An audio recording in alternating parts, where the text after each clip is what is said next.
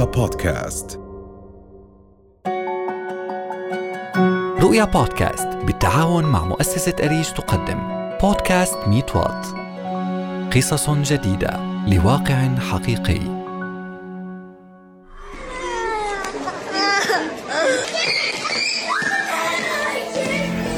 شبهت أم لطفل مريض بالتوحد. هذا المرض بأنه بلورة من الكريستال دخلها ابنها لتعزله عنها وعن العالم وكأنه من كوكب آخر. فلا نظرة من عينيه لعينيها ولا قبلة تشعرها بطعم الحياة ولا لعبة يشاطرها معه الخيال. مثل هذه الأم تعيش ثمانية آلاف أم أردنية في نفس الحالة يعانين من مرض التوحد الذي أصاب أطفالهن. يسعين لعلاجهم وتأهيلهم ودمجهم في المجتمع.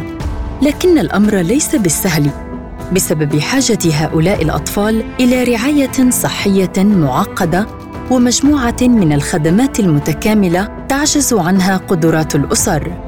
فطريق العلاج طويل ويستلزم وجود تعاون كامل بين قطاعات الصحة والتعليم والرعاية الاجتماعية.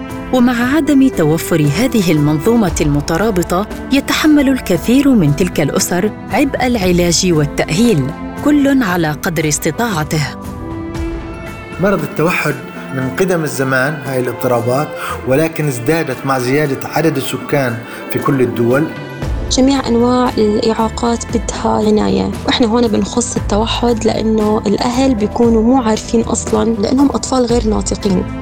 فما هو مرض التوحد؟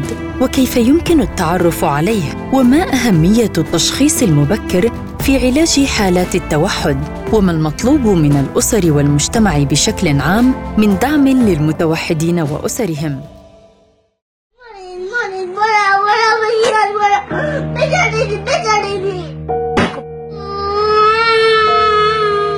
ماسا طفلة صغيرة لاحظت عليها أمها السيدة خلود الجنايدة بعض الاختلافات في التصرفات والسلوك وردود الأفعال عن باقي الأطفال.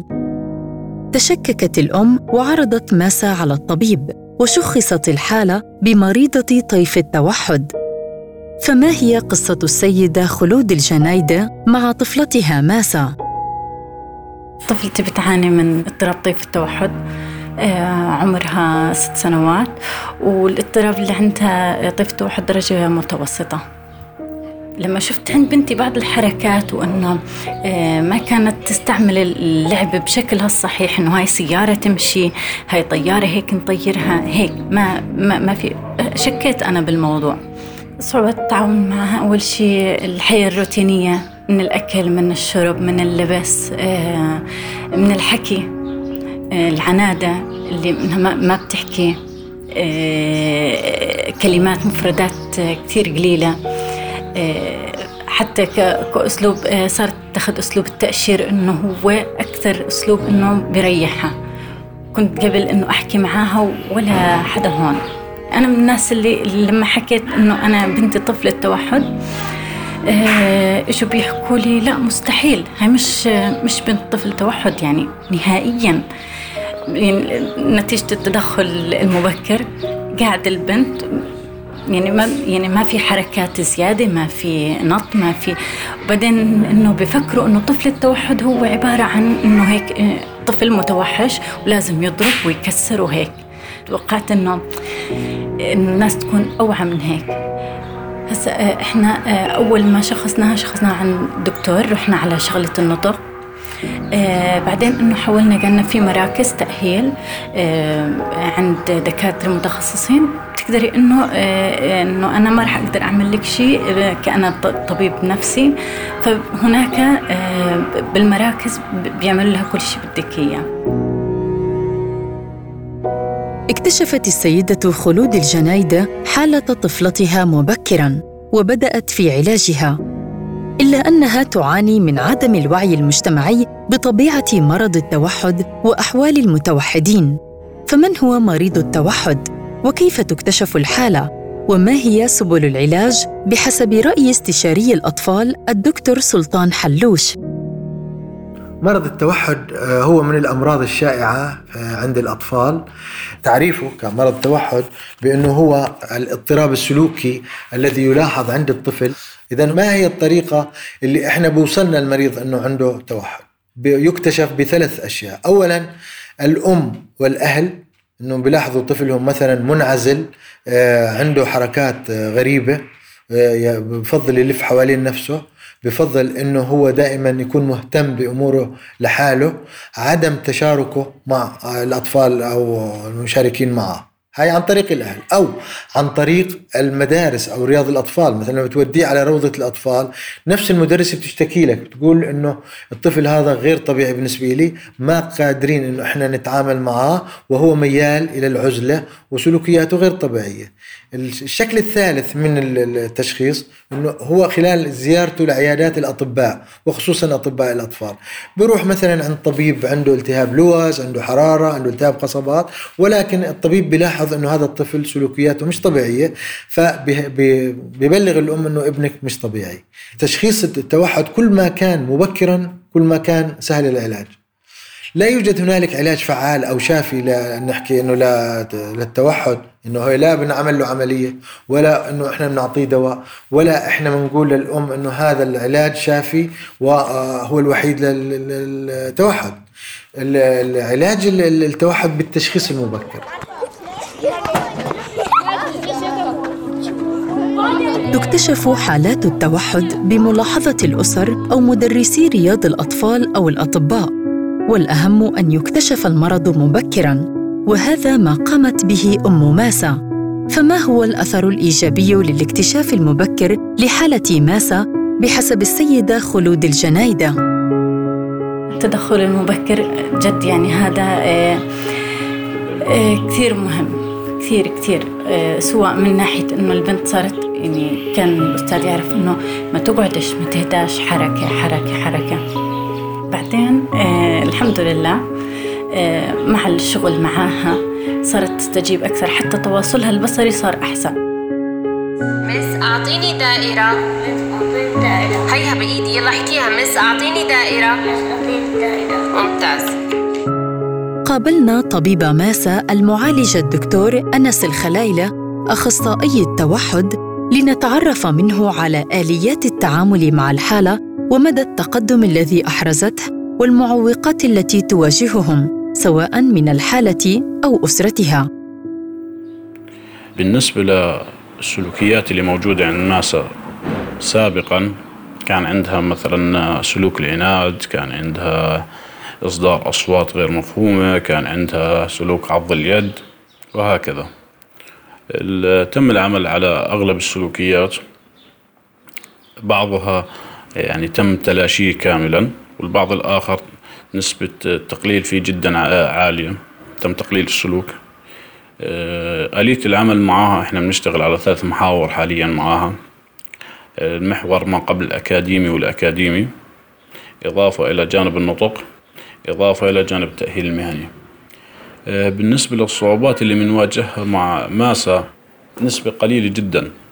لكن بالنسبة للصعوبات اللي بنواجهها مع غيرها هذا الشيء ممكن يكون أكبر بسبب تدني وعي الأهل. فإحنا بحاجة بمجتمعنا الأردني إن نزيد عملية التوعية وتثقيف المجتمع على هاي الأمور وعلى هاي الفئات من الأطفال ذوي الاحتياجات الخاصة إضافة إلى أنه إحنا نزيد نسبة الوعي وثقافة المجتمع بمفهوم التدخل المبكر وآليات عمل التدخل المبكر.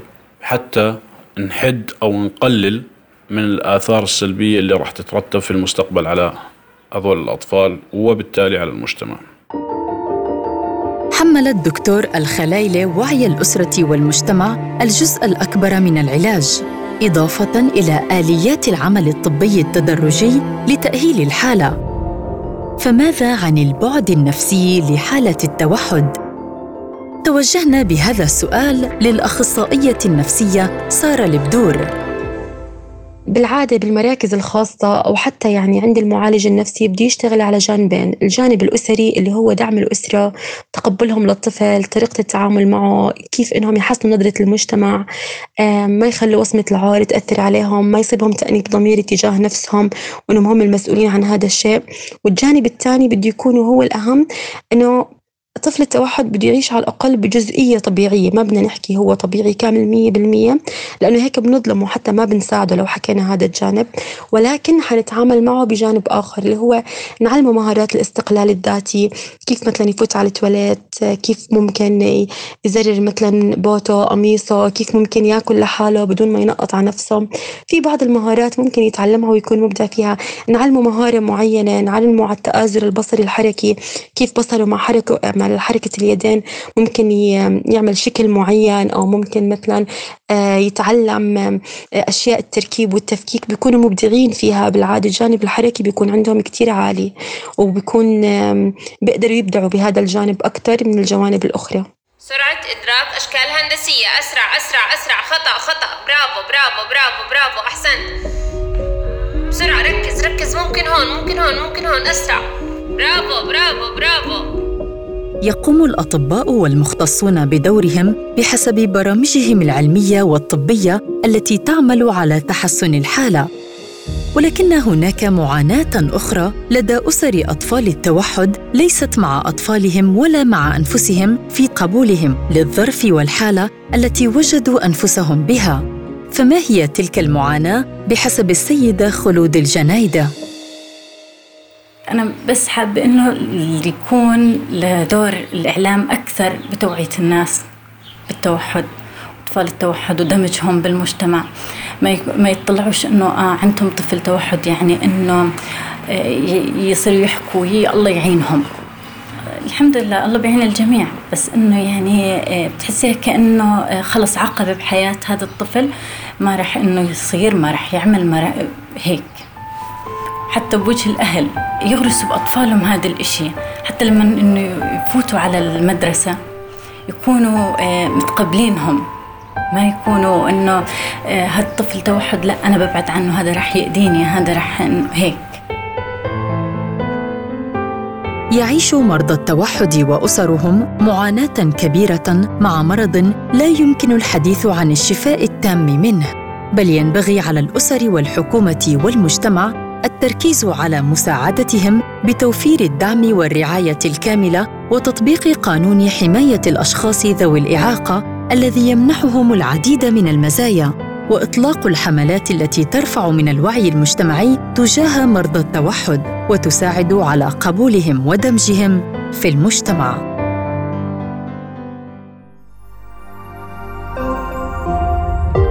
رؤيا بودكاست.